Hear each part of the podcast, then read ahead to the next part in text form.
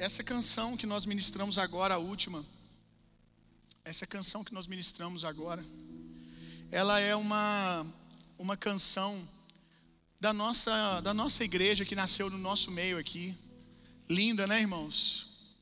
Que canção poderosa, como tantas outras que talvez você canta aqui e nem sabe que é da sua igreja. Nós estamos orando, estamos com um projeto de, de gravar as músicas da igreja, tanto para que você tenha acesso de ouvir em casa e ser ministrado, também para que alcance outras pessoas. Nós estamos com esse projeto, o custo disso vai girar em torno de uns 10 mil reais. A gente ainda não fez ainda por causa do desafio do financeiro, mas o pessoal do louvor está aí organizando um monte de estratégia para levantar esse dinheiro. E eu quero muito desafiar a igreja não vou dar data hoje, mas em algum momento, daqui para frente, eu vou divulgar um dia, não sei se vai ser um sábado à noite, se vai ser um domingo mesmo, mas um dia que vai ser um grande ensaio para a gente preparar para a gravação do CD. E para a gente celebrar essas músicas, vai ser só ministrado só essas músicas. E nesse dia nós vamos levantar uma oferta para o Ministério de Louvor, para custear os desafios deles, mas mais do que isso, o motivo desse momento é para nós celebrarmos e nos envolvermos como igreja naquilo que está nascendo no nosso meio. Então, quando eu divulgar isso, eu queria sim que você colocasse com uma prioridade máxima na sua agenda de estar tá nesse dia, para a gente cantar junto, para a gente ter um momento de consagrar essas músicas ao Senhor como igreja, ok? Amém? Nós vamos ofertar agora e dizimar ao Senhor. Já pode ir se preparando. Quem aqui já leu a história que está em Êxodo da saída do povo hebreu do Egito, do povo de Deus do Egito, as dez pragas? Quantos aqui já leram? Acho que a grande maioria. Quem não leu, viu na novela.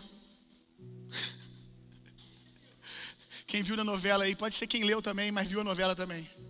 Cadê os noveleiros gospel aí? Levanta a mão. filme, pode ser também, tem bons filmes também. Então, todos vocês aqui já têm alguma familiaridade com essa história. Eu não sei se você reparou que Faraó, ele chega um momento que ele começa a negociar, negociar a liberação do povo. Chega um momento que ele começa a flertar com a ideia de liberar o povo. Porém, não como Deus havia orientado para Moisés, não do jeito que Deus pediu, mas ele mais ou menos diz assim: pode até ir, mas com tais condições. E a gente tem que tomar muito cuidado com as condições, com o jeitinho para obedecer a Deus. Quatro coisas, na verdade, três coisas, são sugeridas por Faraó, que é uma figura do diabo, na liberação do povo do Egito. Daniel Lara, um amigo meu, compartilhou isso, eu achei muito interessante. A primeira coisa que ele diz no primeiro momento é: pode ir, mas não vai muito longe. Vocês podem ir, mas vocês não podem ir aonde Deus falou para vocês irem. Vocês podem adorar a Deus aqui perto. Obviamente que Faraó não aceitou. Desculpa, Moisés não aceitou.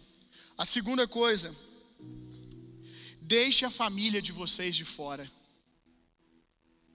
Vão apenas os homens. E quantos aqui têm caído nesse truque?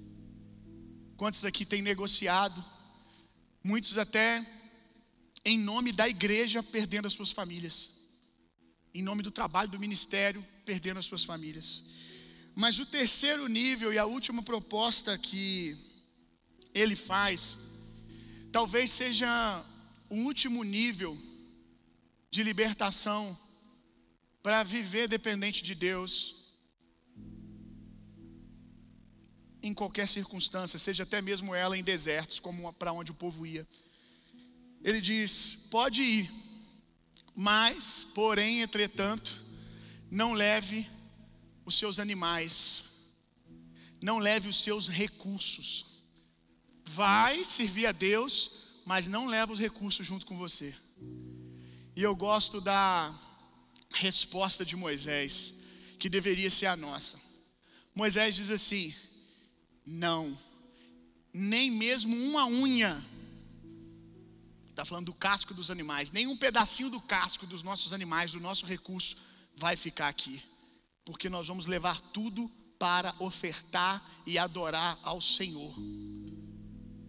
Quantos vieram para Jesus, vieram para o reino de Deus, mas o recurso ainda está sob o controle de Faraó, ainda não está disponível para o reino de Deus. A história da igreja conta que os, já contei isso aqui, que os bárbaros, os bárbaros, quando eles eram alcançados pelo Evangelho, era comum que os bárbaros, na hora de ser batizados nas águas, e os bárbaros eles tinham a cultura de nunca largar suas espadas para nada, eles dormiam com a espada do lado deles. Então eles, quando iam batizar, eles tiravam a espada, eles tiravam a espada e erguiam a espada, para que todo o corpo deles entrasse na água, menos a espada. Então eles eram batizados e queriam ficar com a espada para fora, como que dizia assim: 99,9% meu está batizado, mas a minha espada não. A minha espada não. E figuradamente eu quero dizer para você que muitos cristãos fazem a mesma coisa. Eles batizam com a carteira para fora. Eles mergulham, mas a carteira não, minha, minhas finanças não. Eu, eu serei fiel a Deus, obediente a Deus, em 99% das coisas. Mas esse 1% aqui eu tenho o controle. E aí que é o problema, não para Deus, para você, porque você é um péssimo administrador, por melhor que você acha que você é. O dia que você experimentar colocar o senhorio de Jesus nas suas finanças, levar suas finanças para o reino de Deus, você vai ver o que que é mesmo no deserto, você vê maná caindo do céu. Amém? Você que quer ofertar, você pode fazer isso, você pode dizimar, sair do seu lugar a hora que você quiser, trazer o seu dízimo aqui na frente, trazer a sua oferta, fazer via Pix. Pai, em nome de Jesus, eu quero louvar ao Senhor por todos os crentes dessa casa que são dizimistas, que têm sido fiéis mês a mês, que têm pegado junto, não apenas conosco, mas principalmente com o Senhor, que tem tido um compromisso com aquilo que o Senhor está fazendo na terra, qual eles foram beneficiados. Eu te louvo por cada uma dessas pessoas, eu te louvo por cada ofertante dessa noite. Eu te louvo por aquele que está aqui hoje e queria ofertar, mas não tem condições, mas ele já tem um coração disponível. Ele já tem um coração disponível, que no nome de Jesus o Senhor dê semente ao semeador, para que ele possa participar daquilo que o Senhor está fazendo. E transforma a nossa mentalidade. Tira de nós uma mentalidade mesquinha, consumista, murmuradora Tira de nós essa, essa mentalidade que acha bonito questionar as, as atividades da igreja, né, que tem que honrar, tem que, tem que pagar um almoço, essa mentalidade, Jesus, de pessoas que podem fazer, eu oro para que seja transformada, eu oro para que sejam curados, Jesus. Eu oro para que eles aprendam a se alegrar, porque se eles podem pagar pelo almoço, se eles podem contribuir, outros que não podem vão usufruir disso, Pai que no nome de Jesus, os crentes dessa casa, os crentes dessa casa tenham a sua mente renovada para serem protagonistas daquilo que o Senhor está fazendo, não apenas consumistas o resto da vida.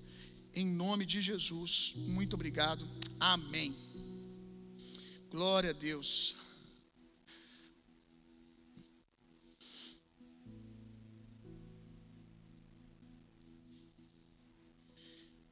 Eu quero compartilhar uma palavra com vocês hoje, que é fruto do que Deus está falando comigo há algumas semanas, talvez até mais, um mês e pouco. Eu amo o fato de termos um pastor integral, disponível para nós o tempo todo. Esse pastor se chama Jesus, irmão. Há poucos dias atrás aqui eu falei do bom pastor. Preguei sobre isso e eu disse para vocês, olha, o pastor do salmo não quer ficar no salmo, ele quer ir para sua casa, ele quer participar da sua vida. Leva o bom pastor aqui com você, daqui com você. Isso é uma grande verdade, irmão. Alguns de vocês se chateiam às vezes por um dos nossos pastores, ou eu mesmo, não cumprimentar você, não ter ligado para você no dia que você acha que eu tinha que ter ligado.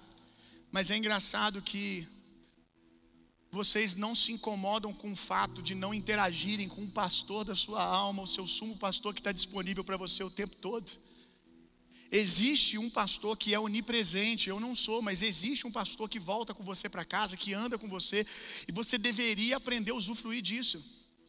Assim como esse pastor que prega é, pelo menos uma vez por semana para você, existe um pastor disponível que está pregando todos os dias para você.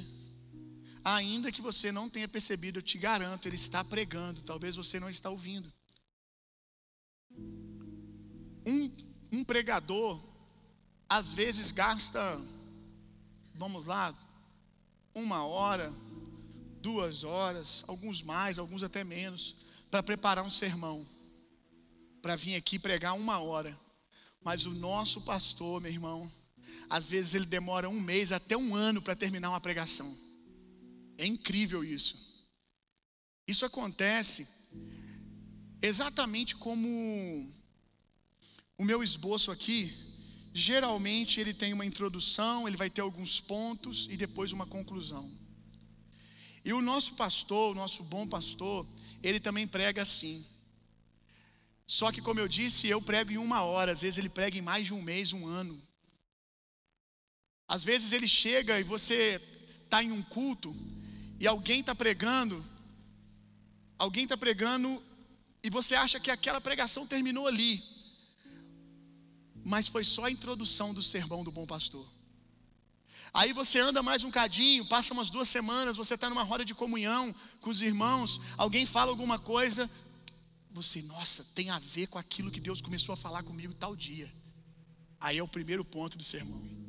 Passa um pouquinho, você está no YouTube, aí alguém sugere, um, o YouTube sugere um vídeo para você, você vai ouvir, uau, segundo ponto do sermão. Passa um pouco, você está em outro lugar, você vai abrir a Bíblia para ler, uau, terceiro ponto do sermão.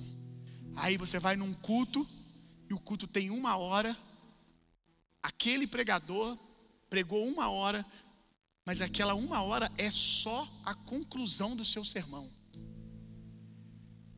O que eu estou falando, o que eu vou falar para vocês aqui hoje, é, a, é essa construção. Deus vem trazendo, e a cereja do bolo foi quando eu fui lá no Danduque, a gente teve um discipulado com o Danduque. E quando o Danduque estava ministrando lá, na hora, eu achei que era só aquilo ali. E eu já estava, uau, quando de repente os meus olhos se abriram, porque nem sempre a gente percebe do início para o fim que Deus está pregando algo para nós. Às vezes é na cereja do bolo. De repente a sua mente explode assim, sabe? A revelação, bum. Quando a cereja do bolo chega, quando a conclusão chega, ilumina todo o resto. E você diz: Uau, tá tudo ligado. Deus está pregando uma mensagem para mim. E eu vou dividir com vocês o que Deus está pregando para mim esses dias. Que o Espírito me ajude a comunicar isso para você. O tema da mensagem de hoje, o tema da mensagem de hoje é o sétimo mergulho. Seus últimos dias serão mais gloriosos que os primeiros. O tema dessa mensagem era só os seus últimos dias serão melhores do que os primeiros. Mas chegou hoje de manhã, quando o Ministério de Louvor estava cantando sobre o rio de Deus, e você vai ver como que eles foram precisos, não combinei nada com eles, como que a gente estava conectado. É, me saltou o coração a história de Naamã. Naamã, quase todos aqui conhecem também a história, já ouviram falar. Ele era um, um, um homem de autoridade, de um exército, um homem de reputação. Porém, ele tinha lepra. E ele já tinha tentado de diversas maneiras encontrar a cura sem sucesso, até que alguém falou para Naamã que é para ele procurar o profeta de Deus. Quando Naamã procurou o profeta de Deus, o profeta de Deus disse para ele assim: Naamã, para você ser curado, é muito simples. A minha orientação para você é: se você quer ser curado da sua lepra, tem um rio ali, você vai mergulhar no rio sete vezes. Na sétima vez você vai estar curado. Naamã, o texto demonstra que ele ficou inquieto. Ele ficou extremamente inquieto, porque na cabeça dele era algo muito simples, era algo muito simples para resolver um problema muito grande. E é assim que Deus faz, meu irmão. A rota para o rio de Deus, a rota para a cura, na grande maioria das vezes, para não dizer todas as vezes, é algo muito simples.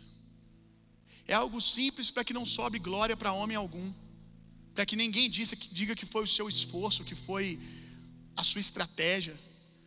Naamã ouviu que era só pular no rio, ele disse: Não pode ser. E aí um soldado de Naamã virou para ele e falou assim: Naamã, por acaso, se o profeta não tivesse pedido algo para você difícil, você não faria? porque ele percebeu que Naamã estava inquieto, porque o que o profeta pediu era muito simples. E assim como Naamã, a maioria de nós quer um mapa para encontrar algo que não existe um mapa de vire à esquerda, depois ande um quilômetro, vire à direita. A gente quer uma resposta mirabolante, mas a resposta de Deus é salta no rio. A resposta de Deus é se rende. A resposta de Deus é: mergulha profundamente, sem reservas. E o problema é que a maioria dos crentes, eles até experimentam Jesus o suficiente para serem talvez até salvos, para irem para o céu, mas não para viver o reino de Deus na terra. A maioria dos crentes se contentam com o cheiro das águas.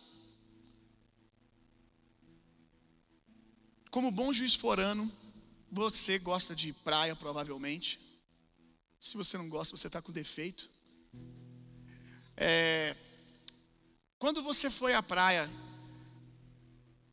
você deve ter reparado que antes de você chegar na praia, você sabe que você está chegando. Porque o clima sinaliza, o ambiente sinaliza, a marisia no ambiente sinaliza que o mar, que a água está chegando. E muitos crentes se contentam com esse nível, com cheirinho. Mas nós precisamos ser como a corça. A corça, quando ela sente o cheiro das águas, ela não se satisfaz. Quando ela sente o cheiro das águas, ela corre, procura e persegue as águas.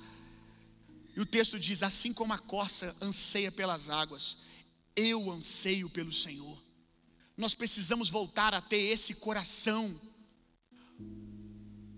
Alguns até passaram o nível de do cheirinho das águas. Alguns estão com as águas nos calcanhares. Entraram um pouquinho na vida de comunhão. Outros estão com as águas no joelho. Outros estão com as águas na cintura. Talvez já tiveram uma grande experiência com o Espírito Santo. Mas o convite de Deus é o sétimo mergulho.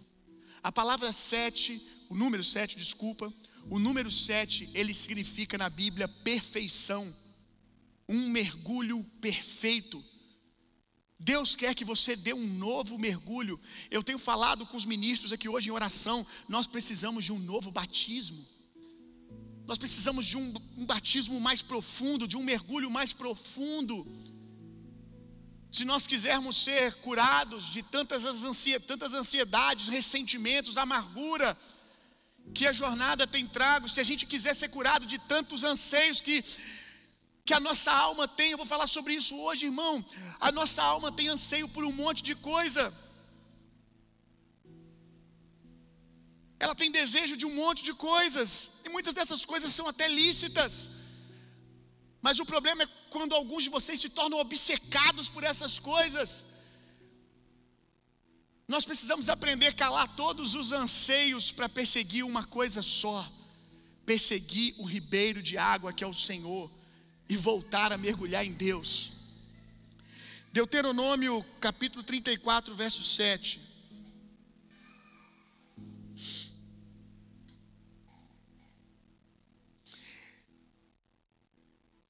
Era Moisés da idade de 120 anos quando morreu. Os seus olhos nunca se escureceram, nem perdeu o seu vigor. Tudo que eu vou ministrar para você aqui começou com essa introdução. Eu, eu esse ano peguei para ler a Bíblia de novo, do início ao fim. Em algum momento, quando eu cheguei no livro de Deuteronômio, eu li esse texto e ele foi iluminado diante dos meus olhos. Ficou assim, evidente que Deus queria falar algo. E eu li, reli, reli, e eu só sabia que Deus queria falar algo, mas não estava entendendo ainda o que, que era. Me vi voltando para esse texto algumas vezes no meu devocional, no momento de leitura. Abri a Bíblia, sentido atraído pelo texto, mas sem entender o porquê. Porque era só a introdução. Depois tudo fez sentido. Gênesis capítulo 25, verso 8. Abre aí também. E Abraão expirou morrendo em, em ditosa velhice. A palavra ditosa significa satisfeito, próspero, feliz. Essa foi a velhice de Abraão e também de Moisés, que morreu cheio de vida, antes de morrer estava em pleno vigor, satisfeito, próspero e feliz. Salmo 92, 14. Na velhice ainda darão frutos, serão viçosos e vigorosos. Essa é a palavra de Deus para nós, meu irmão. Na velhice ainda darão frutos. Isaías 40, verso 30. Os jovens se cansarão e se fadigarão, e os moços certamente cairão, mas os que esperam no Senhor renovarão as forças, subirão com asas como águias, correrão e não se cansarão, caminharão e não se fadigarão. Repara no texto que os jovens, quanto à idade, já ficaram para trás. Aqueles que fizeram da sua juventude, dos seus dias de jovem, a sua força, a sua segurança, ficaram para trás. A força não está para aqueles que são jovens de idade, a força está para aqueles que esperam no Senhor. Existe um lugar de vida abundante no rio de Deus. Como eu disse, essa palavra é muito simples. Mas é um convite muito simples também. Você precisa saltar em Deus de novo. Por que pregar um sermão como esse, numa igreja com tantos jovens, né? Vocês, a maioria de vocês aqui, quanto à idade, são muitos jovens. Nós não estamos num culto de terceira idade. Talvez enquanto eu leio esses textos, você diz assim: para que pregar sobre isso? A gente é jovem ainda, para que falar de velhice agora? Tão poucas pessoas aqui com a cabeça branca, e os que estão com a cabeça branca também ainda são novos. Você devia ter dado glória a Deus. Estou aliviando para você, estou te dando uma moral, você não está nem aí. Não vou ficar te dando essa moral mais não, você não está valorizando. Então por que pregar algo assim numa igreja tão jovem? Sabe por quê, irmão? É porque quando eu convivo com vocês, com a maioria de vocês, e eu me incluo nisso, nós somos jovens quanto à idade, mas extremamente velhos nas atitudes. Eu olho para a maioria dos crentes e eles são jovens quanto à idade, o rosto cheio de vida ainda, o braço cheio de força, mas extremamente cansados, fadigados.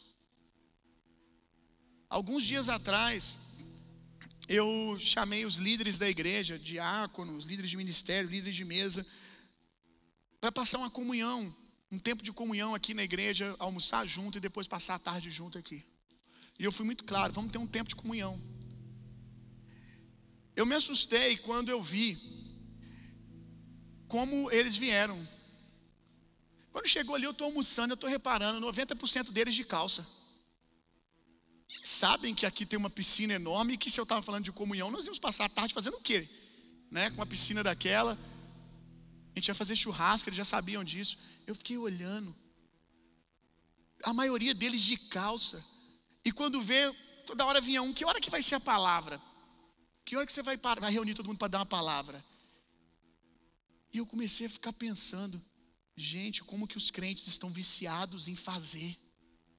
Como, como, como os crentes só conseguem ver espiritualidade? Eu prego tanto sobre o poder da mesa, o poder da comunhão, e eles não entenderam até hoje. Se não tiver uma palavra, não sacramenta como um lugar que Deus se manifestou. Nós perdemos a habilidade de desfrutar de igreja. E você talvez já tenha vivido isso em algum momento vai sobreviver, mas a minha pergunta é: e os seus filhos? Que tipo de igreja nós estamos demonstrando para os nossos filhos? Que alegria para mim foi ver os filhos dos líderes na piscina. Eu dei uma ensaboada neles lá, comecei a pegar no pé deles brincando, eles já foram entendendo, foram começar a procurar calça bermuda no bazar da igreja. E acabou que a maioria pulou na água. E você tinha que ver como é que eles estavam felizes. Mas eles não sabem mais fazer isso. Porque a igreja está relacionada na cabeça das pessoas como um lugar que eu vou fazer. Que eu vou lá, levanta minha mão, adora a Deus, depois eu pum, vou embora para casa. Ou então eu vou lá, cumpro minha agenda ministério, de escala e acabou. E o problema é que os nossos filhos vão crescer com essa ideia de igreja. Quantos filhos e filhas de pastores hoje, apesar de terem tido pais retos, íntegros, quanto à santidade, quanto ao caráter no matrimônio, tem pavor da ideia de igreja. Muitos deles não sabem o porquê, mas na grande maioria o porquê é esse. Porque a vida inteira eles cresceram relacionando igreja com um lugar pesado. A ideia de igreja que eles tinham, os pais vindo da igreja para casa reclamando que o irmão tal fez isso, que fulano fez aquilo, que tivemos problema em tal ministério hoje. As conversas entre o pai e a mãe sempre eram de problemas. Quantas vezes viram um pai sorrindo, não porque teve uma conferência na igreja? Quantas vezes viram o pai falar assim: vamos para a igreja fazer o quê? Vamos, vamos lá, vamos ter um tempo com os irmãos, a gente vai sair para comer com os irmãos hoje. Quantas vezes viram o pai pastor no final de culto com um sorriso no rosto, só batendo papo, contando piada, brincando? Quantas vezes viram essa leveza? Quantas vezes o assunto indo para casa foi a revelação que Deus deu no culto? A alegria de ser igreja. Se nós não mudarmos isso agora, se nós não mudarmos isso agora, é isso que nós vamos dar aos nossos filhos. Você vai me desculpar, mas eu não vim para um lugar desse tamanho só para a gente reunir um monte de gente e fazer evento. Eu não tenho paciência para isso. Eu não me converti, eu não comecei a caminhar com Jesus para viver esse tipo de igreja. O meu filho vai crescer num ambiente aonde igreja prega para ele, comunhão prega para ele, está cheio do rio de Deus, cheio de vida, cheio de abundância. Qual que é? Qual é? Quero te fazer uma pergunta. Qual é a figura de, velhice de uma pessoa velha de dias, idosa que você tem na sua mente? A maioria de vocês, e é a imagem que primeiro vem na minha mente também.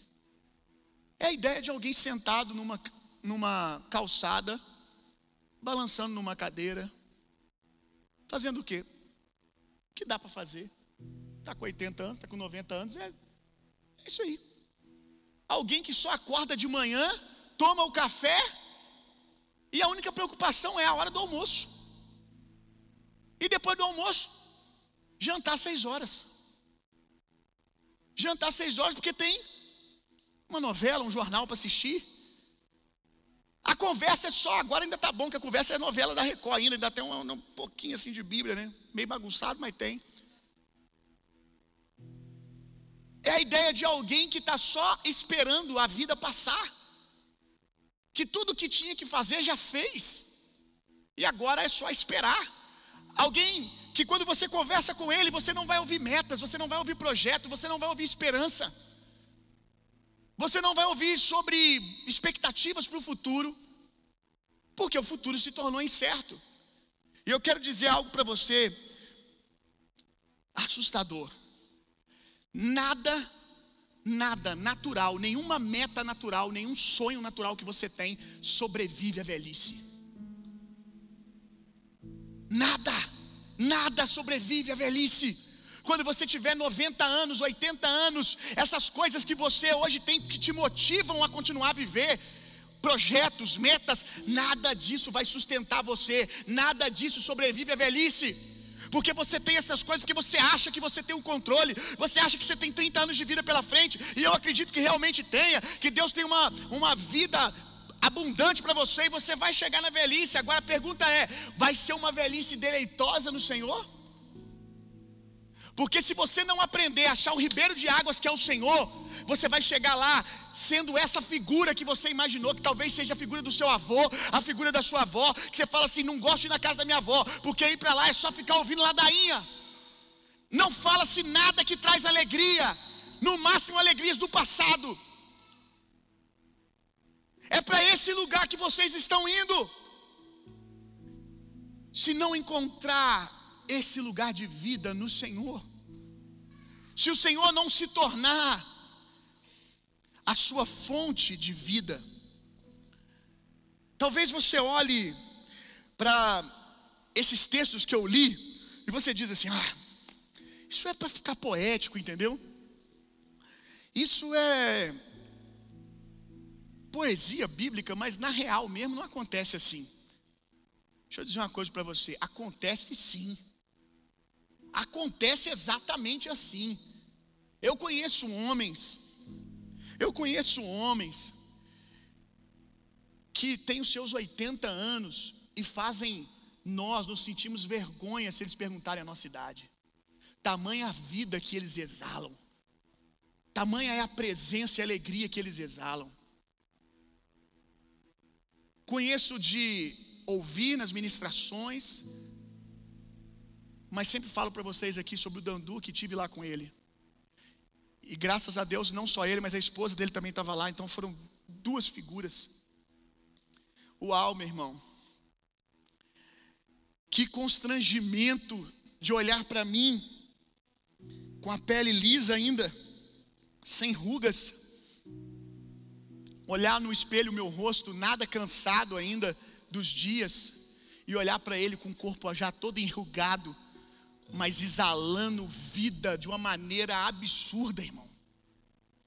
Uma vitalidade que o cara começava a pregar nove horas da manhã, e aí era duas horas, ele estava andando orando pelas pessoas, e os jovens da equipe dele dizendo, cara, não assim, né? Dan, vamos, Dan. Já tem muito tempo que você está aqui em pé. Não, Jesus ainda está fazendo, eu quero estar tá aqui. Teve um momento lá que um dia à noite ele pregou à noite, quando foi por volta de umas 10 horas, ele acabou de pregar e ele foi aparentemente ele tinha ido embora. Só que o louvor continuou ministrando lá e o pau começou a torar de novo. Começou um fluir sem o Danduque lá, e isso durou mais 40 minutos, talvez uma hora, mas pelo menos uns 40 minutos. E aí, de repente, o culto acabou mesmo. Aí eu saí, imaginei, Danduque já foi embora, já, está comendo em algum restaurante agora. Irmão, quando eu saio, quando eu saio, só o pó. Só o pó de cansaço. Quando eu saio, tá Danduque lá no meio da galera, rindo com os jovens, comprando bonezinho azul bebê, botando um bonezinho azul bebê na cabeça. Os jovens pedindo para tirar foto com ele, ele na maior alegria tirando foto com os jovens. E deixa eu dizer uma coisa para você. Talvez por você não, nunca ter sido um pregador em viagem, você não entende o que eu entendo quando eu vejo essa cena. Não tem o sentido que tem para mim. Eu sei como que é cansativo quando você vai ministrar fora, porque você não ministra só na hora que você está pregando. Se você dormir na casa do pastor, o tempo que você estiver no restaurante, todo tempo você vai ser questionado e você vai ministrar. Porque quem está perto de você quer te sugar até o talo, meu irmão. Se você vai dormir na casa do pastor, saiba que até a hora de você deitar, você vai estar na mesa falando de Bíblia e de igreja. Quando você acordar de manhã, o pastor fala assim: o café está na mesa, mas porém, para pagar o café, o que, que a Bíblia diz sobre isso? O que, que você está vivendo lá na sua igreja? Como é que você faz isso aqui com voluntariado? É desse jeito. Então você fica com a mente cansada, toda hora é alguém perto de você. Você está com o cara do carro que está te levando para o hotel, o cara do carro está te perguntando. Aí você vai pregar, você prega uma hora, se for igual eu, prega duas horas. Quando você acaba de pregar duas horas, você começa até animado a orar pelas pessoas, tal. Aí vai aumentando a fila e você está orando. Aí acaba de orar, tem gente pedindo foto, querendo marcar aquele momento, guardar aquele momento com você. E eu não quero aqui a sua opinião do que você acha sobre isso, não é o ponto agora, certo ou errado, mas isso acontece. E às vezes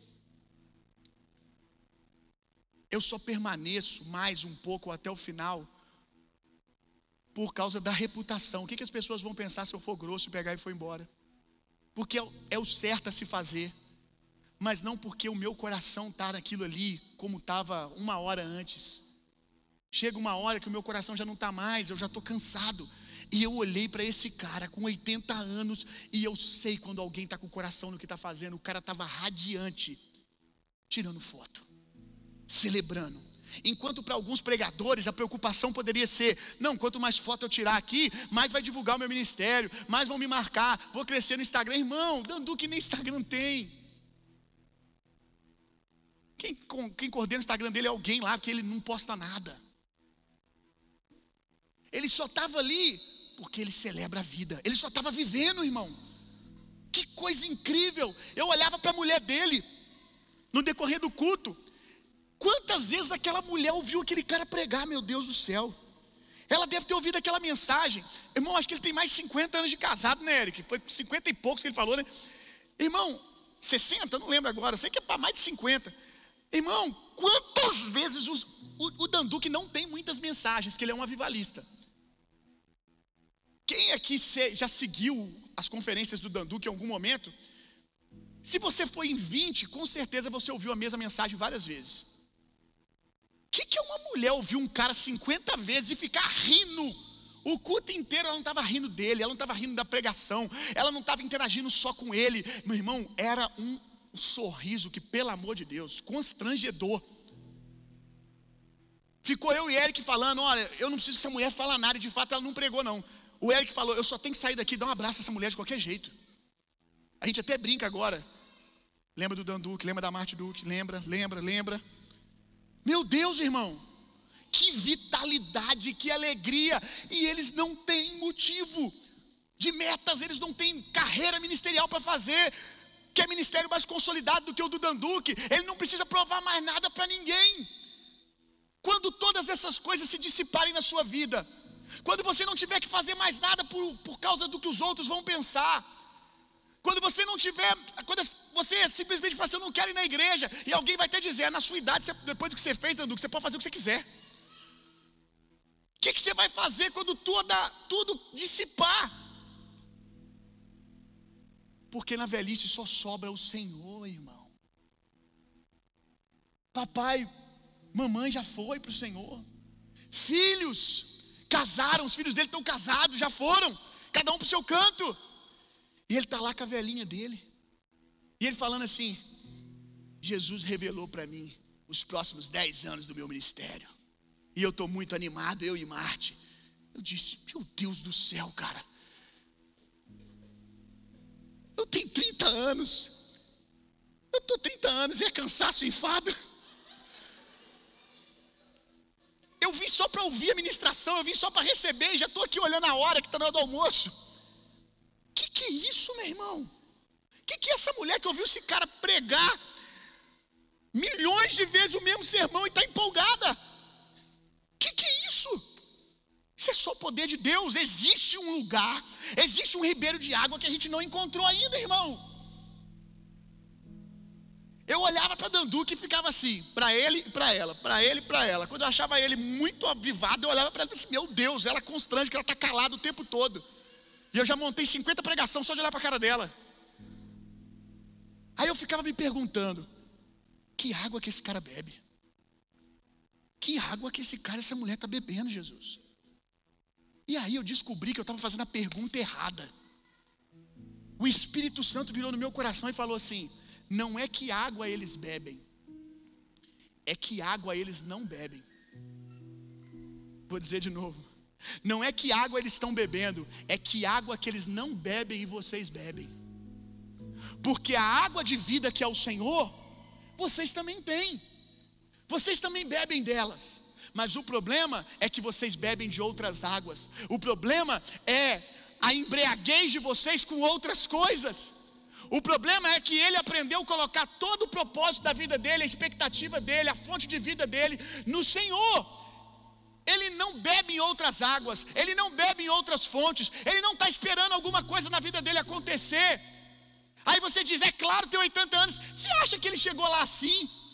Ele aprendeu antes, meu irmão, porque senão ele seria igual teu vô, tua avó.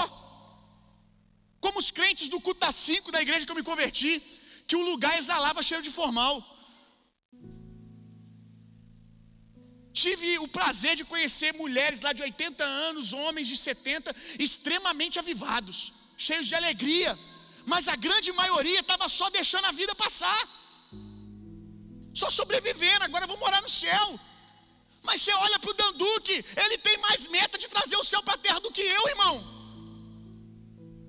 Então a gente vê que o que está na vida desses caras aqui, o que eles viveram, está para nós também. Amém. Amém. Jeremias 2,13, olha isso aqui. A resposta, como eu disse, não é qual água eles bebem, é o que eles não bebem. Jeremias 2,13.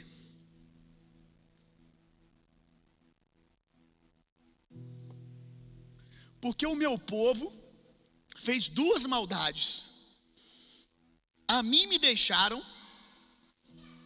um manancial de águas vivas e cavaram cisternas rotas que não retêm águas.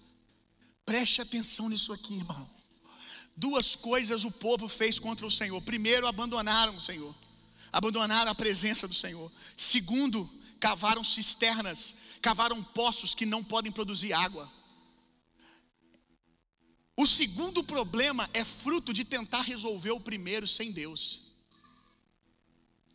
O segundo problema é fruto de alguém que perdeu o rio de Deus, perdeu o lugar de segurança no Senhor, perdeu a alegria da salvação.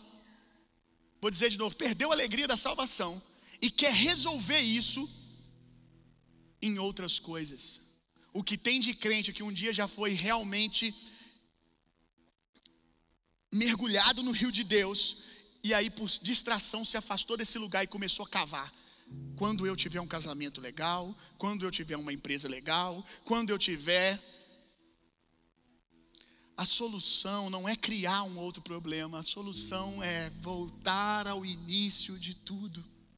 Voltar às primeiras obras, meu irmão, voltar à alegria da salvação, das coisas simples e poderosas do Evangelho. Aleluia! O segredo é não beber outras águas. Eu quero deixar claro para você que Deus ama te abençoar. Deus não tem problema em você ter projetos e metas. É Ele mesmo que diz: escreve a visão que eu te dou em letras grandes, para que até quem passa correndo possa ver. Deus não tem problema que você tenha metas, até porque muitas dessas metas foram frutos de promessas que Deus deu a você. Deus quer dar coisas a você, Deus quer dar coisas à sua família. Deus é bom, Deus quer dar coisas porque vai usar para abençoar outras pessoas. Deus quer dar coisas só porque Ele ama você e você é filho dele, Ele quer te ver feliz. Quer que você tenha essa, esse, esse essa explosão de alegria com alguma coisa, mas Deus sabe que a constância da alegria não está nas coisas, que a alegria permanente está no Espírito. O problema é quando você começa a se embriagar, aquilo que é só para você beber e dizer, uau, que delícia, que gostoso, Deus é bom, glória a Deus. Você começa a se embriagar, você começa a se envolver com aquilo, e aquilo se torna o seu motivo de vida, se torna a. A sua fonte de vida, e aí, quando aquilo não traz o resultado que você queria, quando as coisas não estão bem, você emburra a cara, você fica com raiva de todo mundo, como diz o ditado de Deus e o mundo, como muitos ministros. começaram no Senhor e agora já tem um monte de motivo para ficar feliz. E quem tem um motivo para ficar feliz, uma meta para ficar feliz, nesse sentido que eu estou dizendo, corre o risco de quando essas coisas não acontecerem, ficar amargurado e triste. Quantos estão entendendo o que eu estou dizendo? Perderam a fonte de vida que é o Senhor. E aí começa a buscar em outros lugares se preencher, se preencher no sucesso. Como eu tenho orado para Deus me esconder do sucesso, como eu tenho tentado mergulhar nas águas do Senhor como a corça, buscando um lugar seguro para não me perder com sucesso. Eu não quero me perder nesse lugar, eu não quero perder o Senhor. Sucesso para mim é estar tá mergulhado em Deus, sucesso para mim é cada dia da minha vida mergulhando mais profundamente no Senhor. E como o sucesso é sedutor. Quanto mais gente, mais expectativa. Quanto mais expectativa, mais urgências, mais opinião. Porque você deveria fazer desse jeito, deveria ser assim, deveria ser assado. E são muitas vozes, são vozes de muitas águas, de muitos poços. E se você não aprender a viver mergulhado no Senhor, você começa, cada hora você vai para um lugar, para outro, e você quando vê, onde eu estou? Aonde eu estou? Eu estou fazendo coisas de Deus sem Deus. Perdi Deus de vista. O Senhor é a fonte de alegria e propósito, irmão.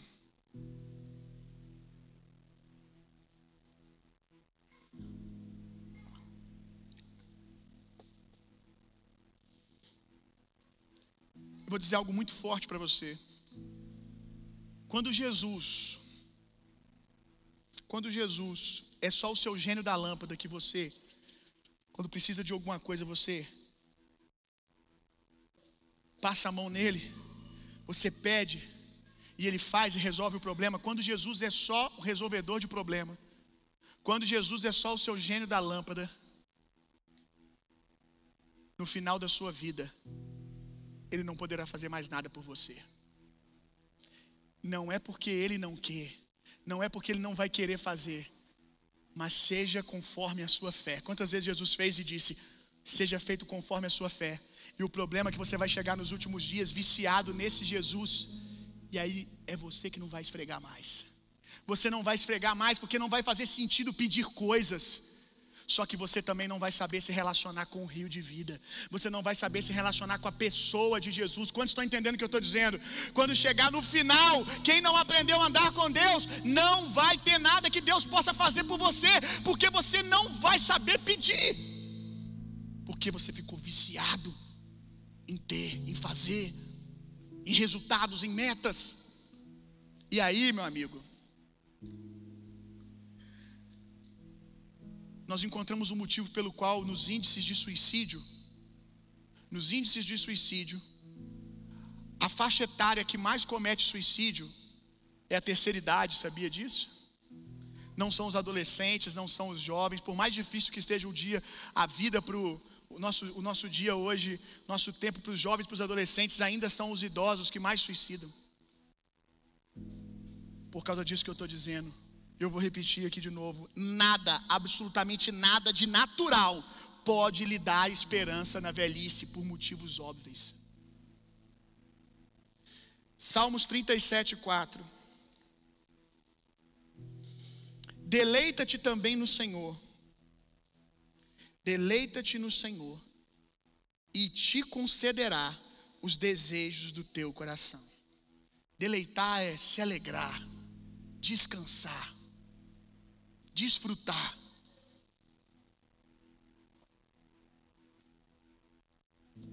Deleita-te, se entrega, confia, se joga, mergulha no Senhor e Ele concederá os desejos do seu coração. Eu acredito que o texto também quer dizer o que os pregadores aí pregam, mas eu acho que é um nível da revelação muito raso. A maioria das vezes, quando você vê alguém pregando sobre esse texto, ou que você lê esse texto, você pensa em. Vou fazer um texto paralelo aqui para você entender o sentido que a maioria de vocês pensam. E tudo bem, é um nível do texto.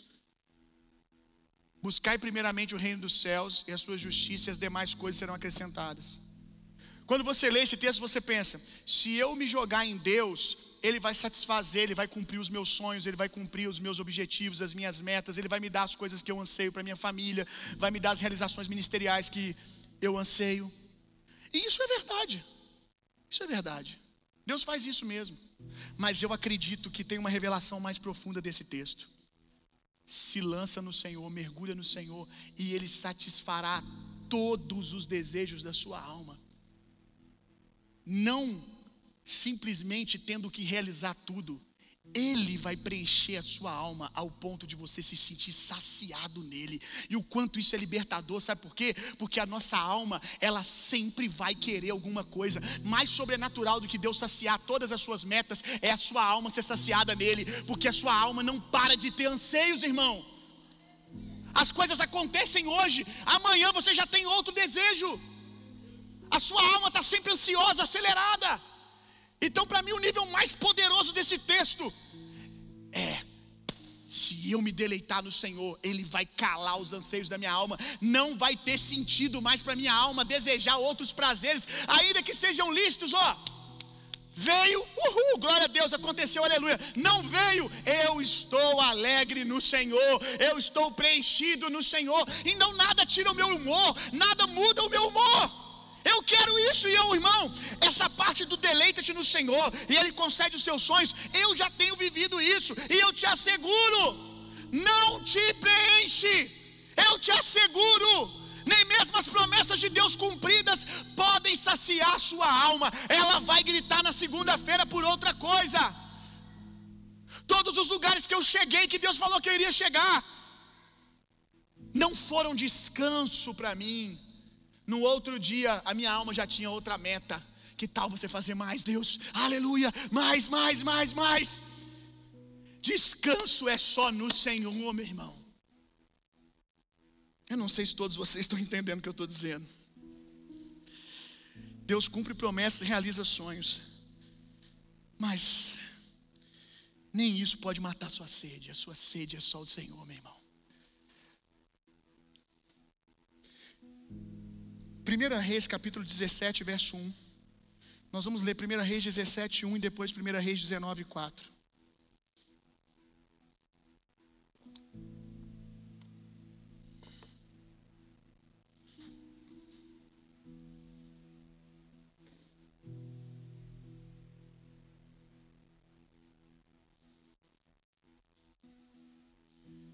Primeira Reis 17, 1 diz assim: então Elias disse a Acabe: Vive o Senhor Deus de Israel, preste atenção nisso aqui, perante cuja face estou, que nestes anos nem orvalho nem chuva haverá, senão segundo a minha palavra. 19, 4.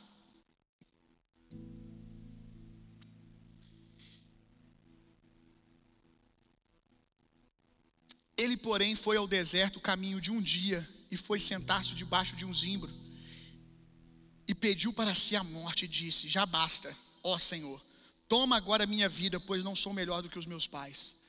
Nesse segundo texto aqui, mesmo depois de Elias viver milagres sobrenaturais, o cara falou que não ia chover e ficou três anos sem chover. Depois ele falou: vai chover, mas antes eu vou fazer um sacrifício aqui, vai cair fogo do céu. Caiu fogo do céu. Depois ele disse: vai chover, choveu. O cara eliminou um exército de inimigos de Deus.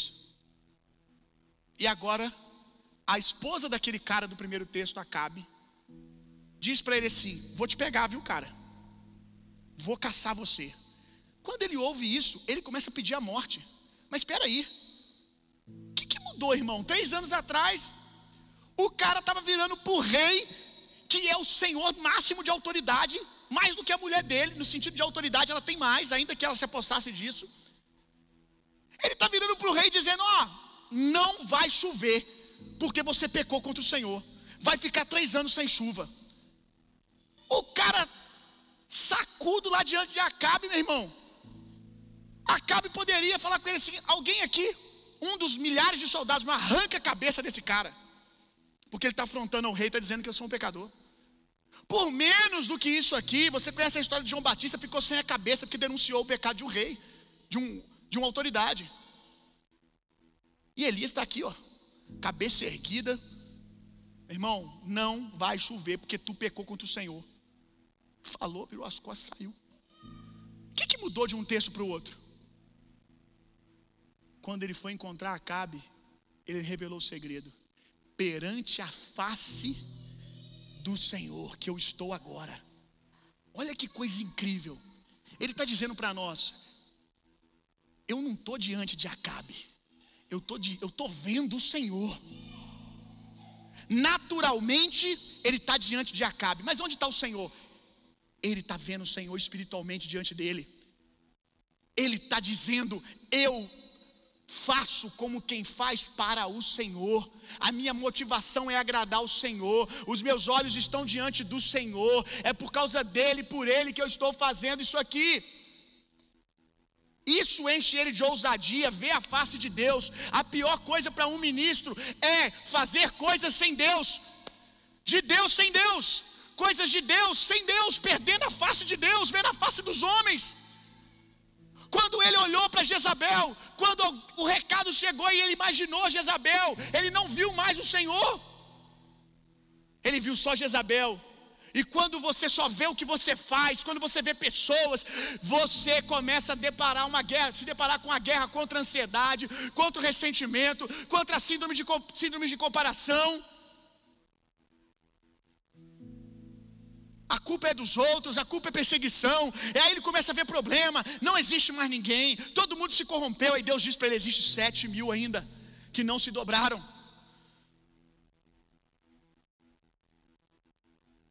Começa a ver coisas que ele não via antes, coisas dessas que já estavam lá, mas ele não podia ver porque os olhos dele estavam no Senhor.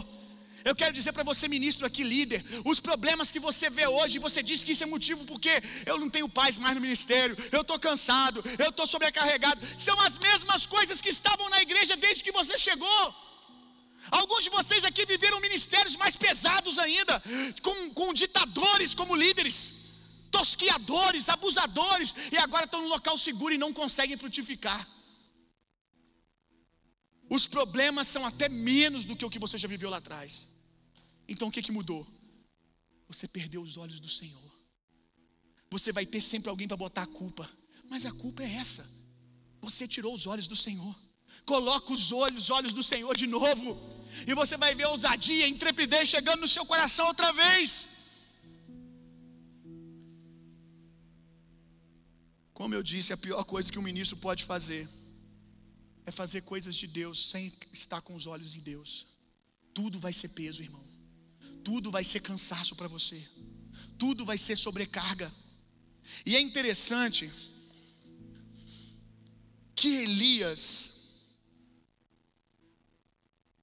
perde o Senhor de vista depois do sucesso. Depois de ver tanto milagre, tanta confirmação de que Deus era com ele. Porque quando ele foi falar com Acabe, ele nunca tinha orado para o céu parar. Ele nunca tinha orado para cair fogo do céu. E estava lá, cheio de ousadia e firmeza. Mas depois de ter visto tudo isso, é porque os milagres não são suficientes, as coisas que Deus faz não são suficientes quando você perdeu Deus de vista. Nem isso é capaz de alimentar você, irmão. Isso não é capaz de alimentar você. É depois de ter visto o sucesso que é o lugar perigoso. Porque quando o seu braço nunca se ergueu e falou para a chuva parar e depois a chuva voltar, você não tem como confiar no seu braço, não tem lógica confiar num braço que nunca fez nada disso. Agora, quando você levanta o dedo e para de chover, depois você levanta, cai fogo do céu, depois você levanta, cai chuva. Uau! Uau! Uh! Sou incrível. Uau! Meus braços são fortes. Quando começa a ter o sucesso, é que o lugar é o lugar perigoso para você começar a confiar na sua força. E quando você confia na sua força, é o fim, irmão. Porque nada do que você fez foi pela sua força, ainda que Deus tenha usado ela. Foi a força do Senhor operando através de você. Foi o braço forte do Senhor. E muitos de vocês, depois de tantos resultados, de ver a sua célula multiplicar quando era célula lá na sua outra igreja, da sua palavra você pregar e coisas acontecerem, seu sucesso com a empresa, você começou a colocar sua segurança nisso. Por isso você está tão cansado, porque você quer segurar no seu braço aquilo que Deus fez, e aquilo que Deus fez só pode ser segurado na graça, no sobrenatural de Deus. Por isso que você está tão cansado, porque você começou em Deus e esqueceu de Deus. E agora você está tentando sustentar uma coisa que homem nenhum pode sustentar, porque nasceu em Deus. Está entendendo? Deuteronômio capítulo 34, a gente já está terminando.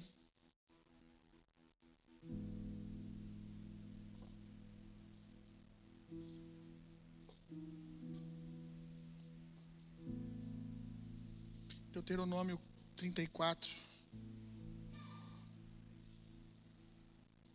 verso 4. E disse o Senhor a Moisés: Esta é a terra que jurei a Abraão, Isaque e Jacó, dizendo: A tua descendência a darei, eu te faço vê-la com os teus olhos, porém lá não passarás. Irmão, olha o que, que Moisés está ouvindo aqui. Moisés está ouvindo que o trabalho da vida dele, ele vai ver o cumprimento de longe ele não vai entrar na terra. Que terra é essa, irmão? É a terra que Moisés trabalhou pelo menos, no mínimo, 40, 60 anos da vida dele por essa causa. Moisés ficava lá, de dia e de noite, falando para o povo: vamos nos manter firme, o Senhor tem uma terra para nós. Moisés teve que brigar, no bom sentido, até com Deus, por causa dessa terra. Porque teve momentos que Deus falou assim: ó, esse povo é muito teimoso, é muito duro, eles não se dobram. Moisés, eles não vão entrar não. Quem vai entrar são vocês, vai ser fulano, ciclano, mas eles não vão entrar não. Aí Moisés, não, Senhor, o que, que vão pensar de você lá no Egito? Tem que se cumprir a tua palavra. Aí no outro momento era o povo que não queria. E Moisés, não, não volta não, gente, não volta para o Egito não, tira os olhos de vocês do passado, vamos, vamos para o novo de Deus. O cara ficou aqui no meio para se cumprir o negócio. Para chegar no final da vida dele, Deus falou assim: sobe no monte aí. Aí ele subiu no monte. Sobe no monte que lá você vai morrer. E antes de morrer eu vou te mostrar a terra, para você ver lá de longe. Imagina só, se fosse tu, irmão. Imagina só se fosse eu. Tá maluco, Deus? Tá maluco, tá doidão? Tem 60 anos que eu estou pregando esse negócio. Nem tu, nem tu, Deus, já estava tava afim desse negócio e eu que insisti. Você tem noção quanto desaforo que eu aguentei desse povo para tu falar que é eles que vão entrar e eu não vou? Como é que você ficaria, irmão? Vou facilitar para você. Como que você tem ficado com coisas muito menor do que isso? De beiço, ressentido, amargurado. Com os nãos que você tem recebido da vida. Com as coisas que não têm dado certo, como é que você tem ficado? Você já fica murmurando. Você já fica de beicinho. Imagina se fosse esse caso aqui de Moisés. E sabe o que, que Moisés faz? Deus vira para ele e fala assim: e mais, tu vai consagrar Josué. Sabe o que está acontecendo aqui? Deus está falando assim: você não vai entrar, e eu ainda quero que você passe o bastão para outro, porque ele vai entrar. Imagina só o trabalho da sua vida, e esse é o problema, porque se tornou o trabalho da sua vida, e nós vamos entender o que aconteceu com Moisés. O trabalho da sua vida, Deus vira e fala assim: não, vai ser através de outro. E se Deus falar que quem vai gravar o CD não vai ser você, vai ser o teu irmão, vai ser teu discípulo? E se Deus falar que as promessas que nós temos para Juiz de Fora, o papel da nossa igreja agora vai, você já correu a sua parte, agora vai ser Josué, vai ser outro. Não vai acontecer. Você vai só ver. Você não vai ver tudo, você não vai desfrutar. Como é que você vai ficar? Irmão, só um coração livre ouve isso, vai lá e unge o cara. Unge o cara e ainda libera a palavra na vida do cara. Ainda pega Josué e fala: Senhor é contigo, meu amigo. Que isso, meu irmão? Que coração livre é esse?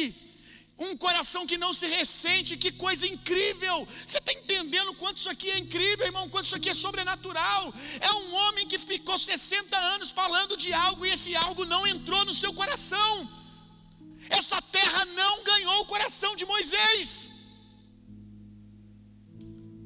Sabe por que, que Moisés não se frustra, irmão? Sabe por que, que Moisés, apesar de. Ele é humano, talvez em coisa de minutos ou um meio-dia, ele ficou, poxa vida. Mas nada muito mais do que isso, porque a Bíblia daria, daria ênfase. E a única coisa que a Bíblia diz é que ele pegou e subiu o monte. Ah, é Deus, é para subir, estou subindo. É para ungir o cara, vou ungir. Que cara bem resolvido, irmão. Sabe por quê? Que ele não fez beicinho, que ele não ficou com raiva de ver a terra de longe. É porque Moisés nunca, nunca trabalhou para que o povo entrasse na, na terra como se aquilo fosse a herança dele. Moisés sempre trabalhou pela herança do povo. A terra era a herança do povo, não era a herança de Moisés. A herança de Moisés, ele viu no dia que Jesus, que nós sabemos que era a tipificação de Cristo ali, que Deus, se você preferir, passou na fenda da rocha. Aquilo era a herança de Moisés. O problema é que muitos líderes estão trabalhando para receber herança, ao invés de trabalhar para que o povo receba a herança. A nossa herança nós já temos, a nossa herança é o Senhor, irmão. Ele é a nossa porção, Ele é a nossa herança. Moisés nunca trabalhou por Ele, por isso que ele pôde consagrar outro. Por isso que ele pode virar e falar assim: outro vai continuar porque aquilo nunca ganhou o coração dele. Ele trabalhava pelo povo. O que você faz, você faz ao Senhor para o outro, ou você faz por você. Porque você precisa dessas coisas para se autoafirmar, para se sentir alguém. Se as suas seguranças estão nessas coisas, elas vão ruir. Esse povo que você lidera e você está se envolvendo emocionalmente com ele, é o mesmo povo que amanhã diz para você assim: não quero mais você. Eu pude ouvir do Danduque. Ele virou e falou assim: aqui só tem pastores. Eram 70 pastores só, irmão. 70 pastores de vários lugares do Brasil e até de outras nações que estavam lá. Ele virou e falou assim: Todos vocês são pastores. Eu vou dizer um negócio para vocês. Ser pastor e cuidar de ovelha é muito bom, né? É gostoso demais ser pastor do rebanho de Jesus. Mas deixa eu dizer uma coisa para vocês. Vocês sabiam que ovelhas mordem? E dói, viu? Ovelha morde e dói, machuca demais. Aí ele disse assim, do jeitinho calmo dele, tranquilo: Se a satisfação de vocês está em ser pastor, o dia que a ovelha morder vocês, acabou tudo. Mas se está em caminhar com um bom pastor, vai doer, mas nada disso vai te parar. Quem está falando isso é alguém que em 60 anos deve, ser, deve ter sido mordido pra caramba, meu irmão. O cara liderou avivamentos no Brasil, que líderes desse avivamento que ele discipulou se desviaram.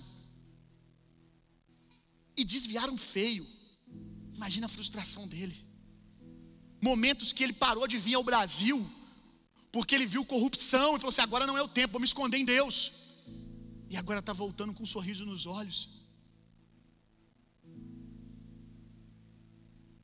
E alguém que você serviu não te deu a honra que você acha que você deveria ter tido, você já ficou de beicinho e falou: a igreja me feriu.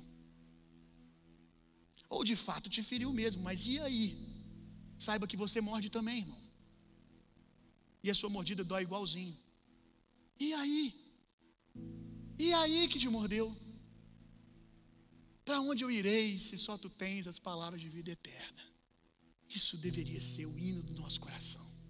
Eu não tenho para onde ir. Tem hora que eu até quero ir para outro lugar, mas eu não tenho, não tenho.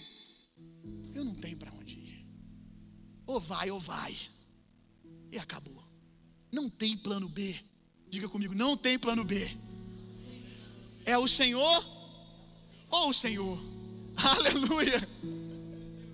Ah, glória a Deus. Você acha que você pastoreia um povo difícil, irmão?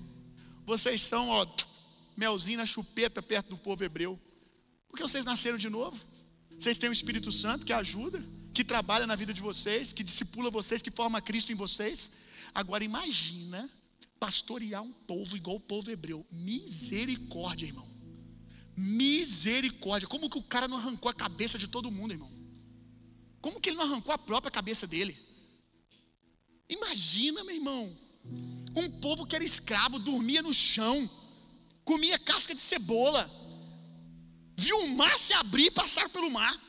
Viram uma coluna de fogo que guiava eles de dia, guardando eles do, uma nuvem que guardava eles do sol, e à noite uma coluna de fogo que esquentava eles. Se eles tinham fome, caía comida do céu, irmão. Uau! E aí? No outro dia eles estavam. Não aguento mais esse Deus. Moisés, para que, que você tirou nós do Egito? Eu quero voltar para o Egito, Egito. Povo miserável, voltar para quê? O que, que tem no Egito? Eles ainda falam. Estou com saudade de comer casca de cebola. Ah, pelo amor de Deus, meu irmão. Olha isso! 40 anos guiando um povo desse, meu irmão. Guiando um povo desse, no final Deus falar, é eles que vai entrar. É, é os filhos deles que vão entrar, porque eles não entraram também não. Só Josué e Caleb. E o cara não se ressentir. Eu ainda acho que eu tenho motivo para me ressentir liderando. Para ficar de beicinho com raiva dos outros, com uma expectativa frustrada. É porque a terra está ganhando meu coração, irmão. É porque a, a terra, as promessas terrenas, as expectativas terrenas estão ganhando meu coração.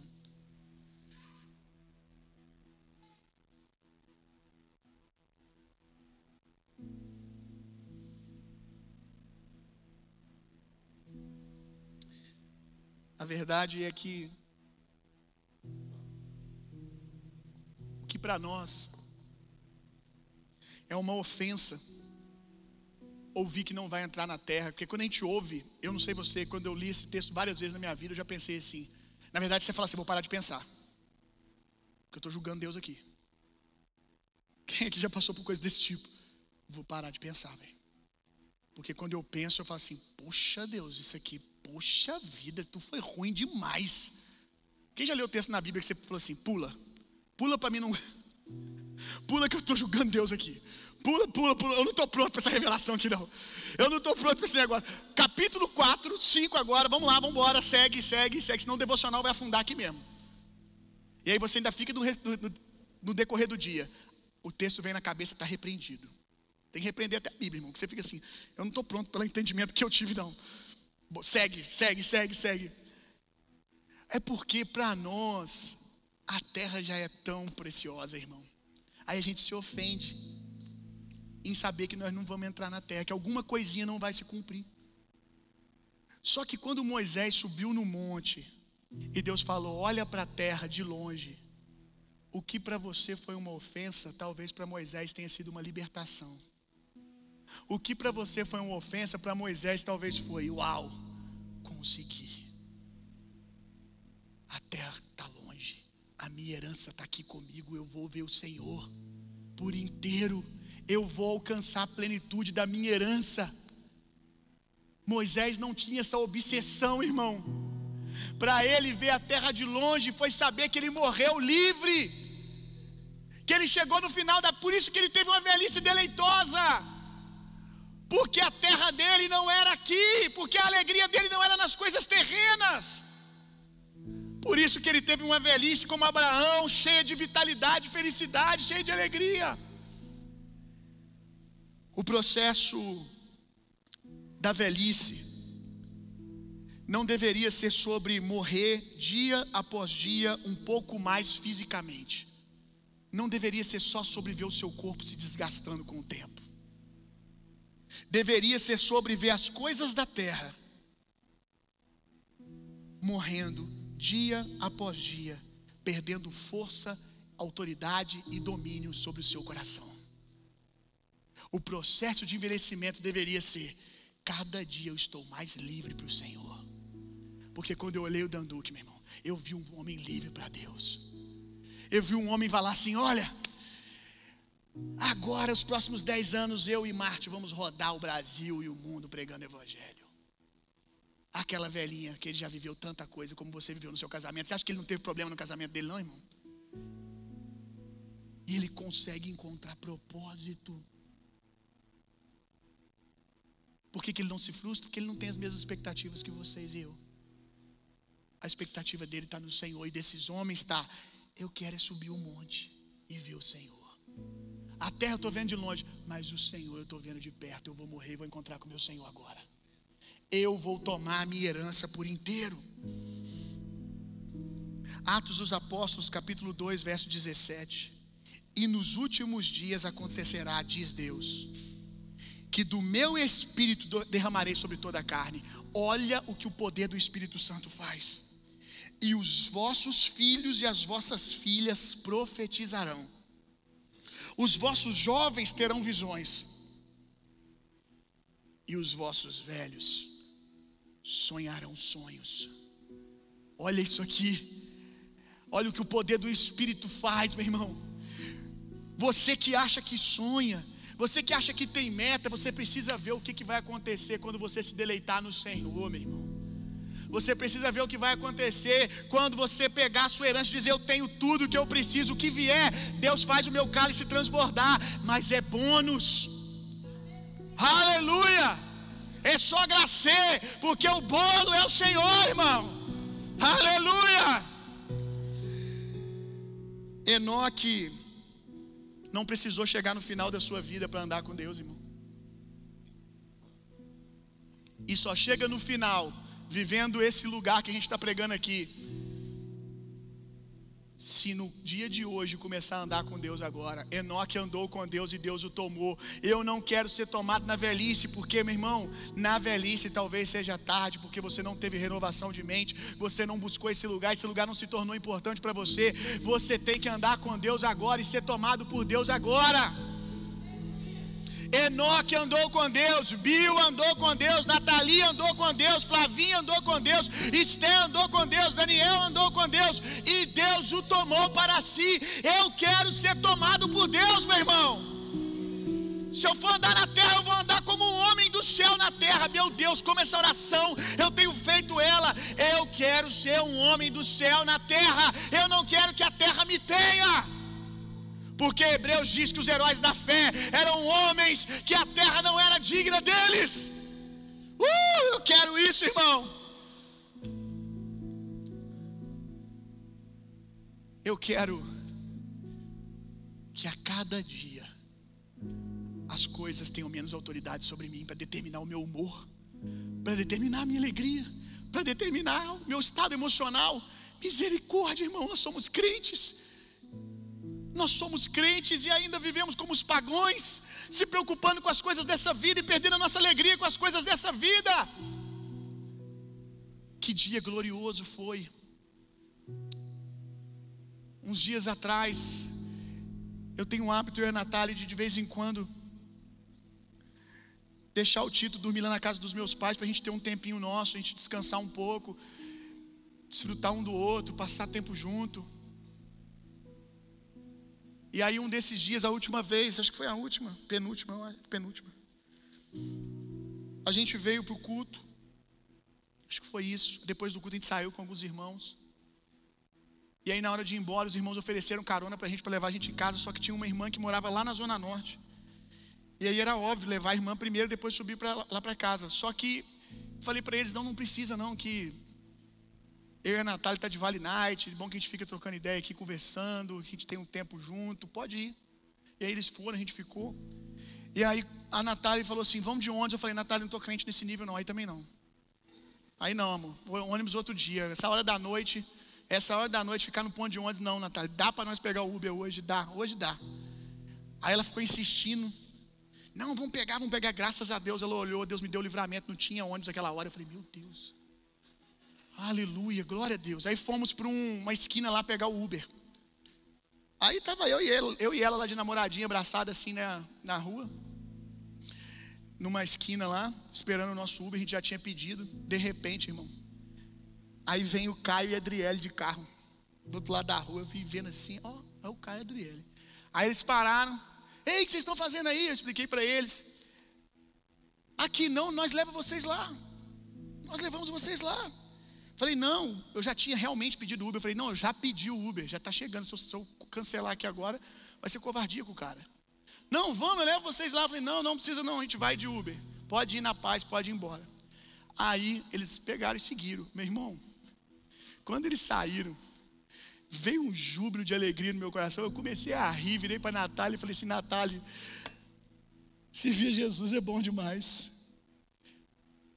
Falei para ela assim: amor, você entendeu o que aconteceu aqui? A gente está aqui esperando o Uber para ir embora. E quem passa aqui? O Caio Adriele com o nosso carro que a gente deu para eles.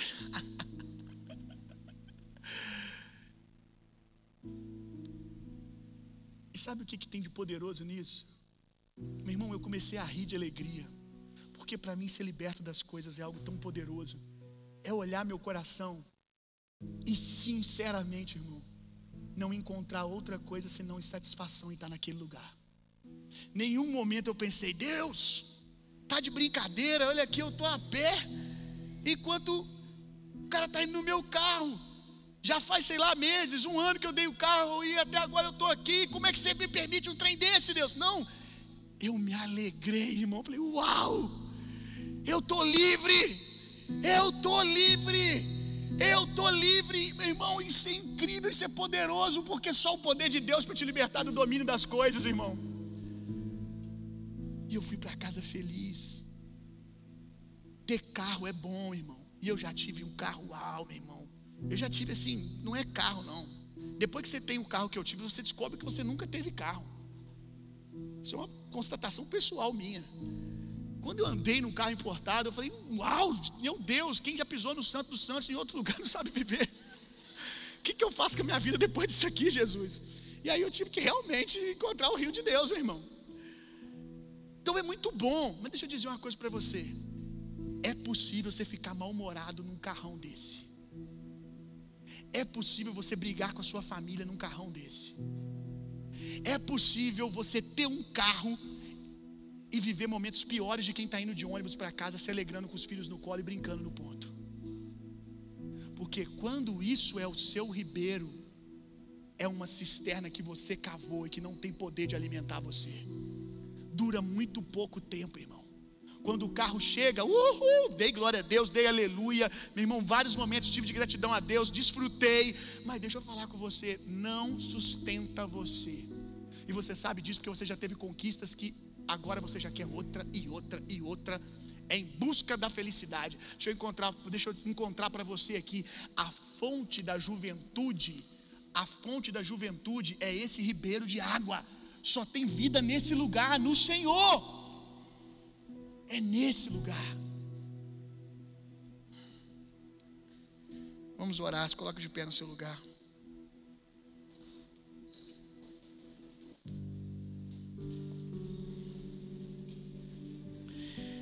Elias, Elias, quando ele vai oferecer sacrifício ao Senhor,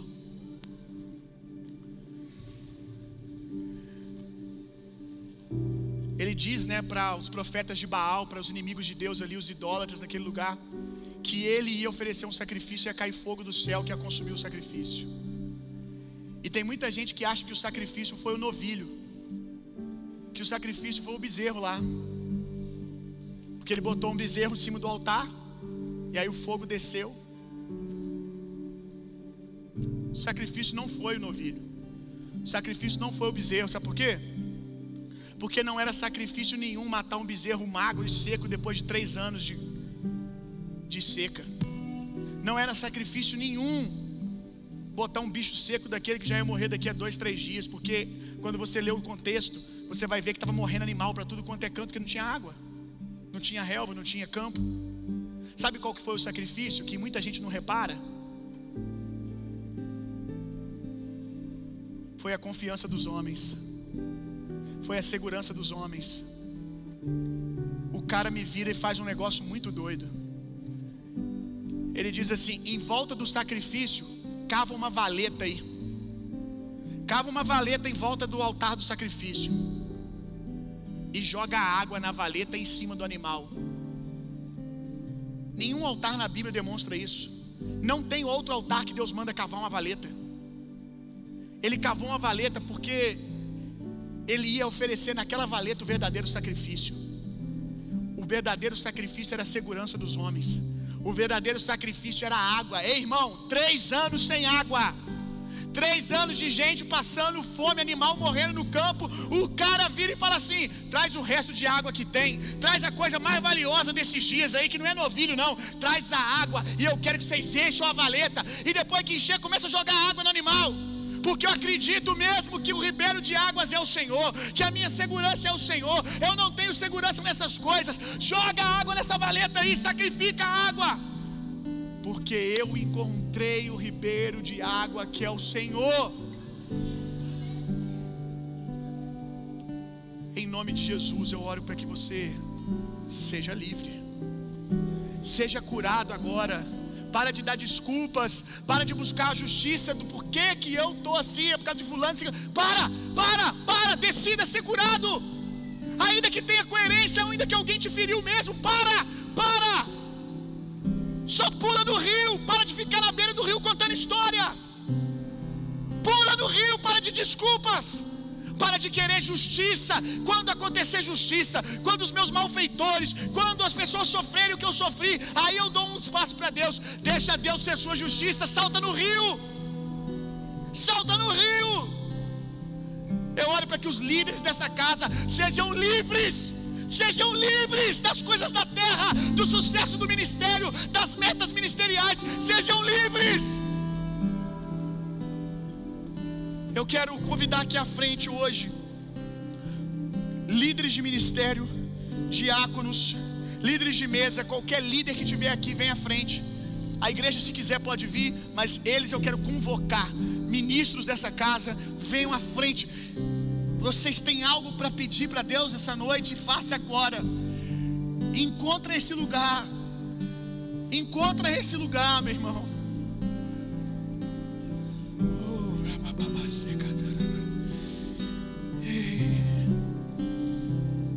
Nós nos arrependemos pelos muitos anseios que nos embriagaram, Senhor.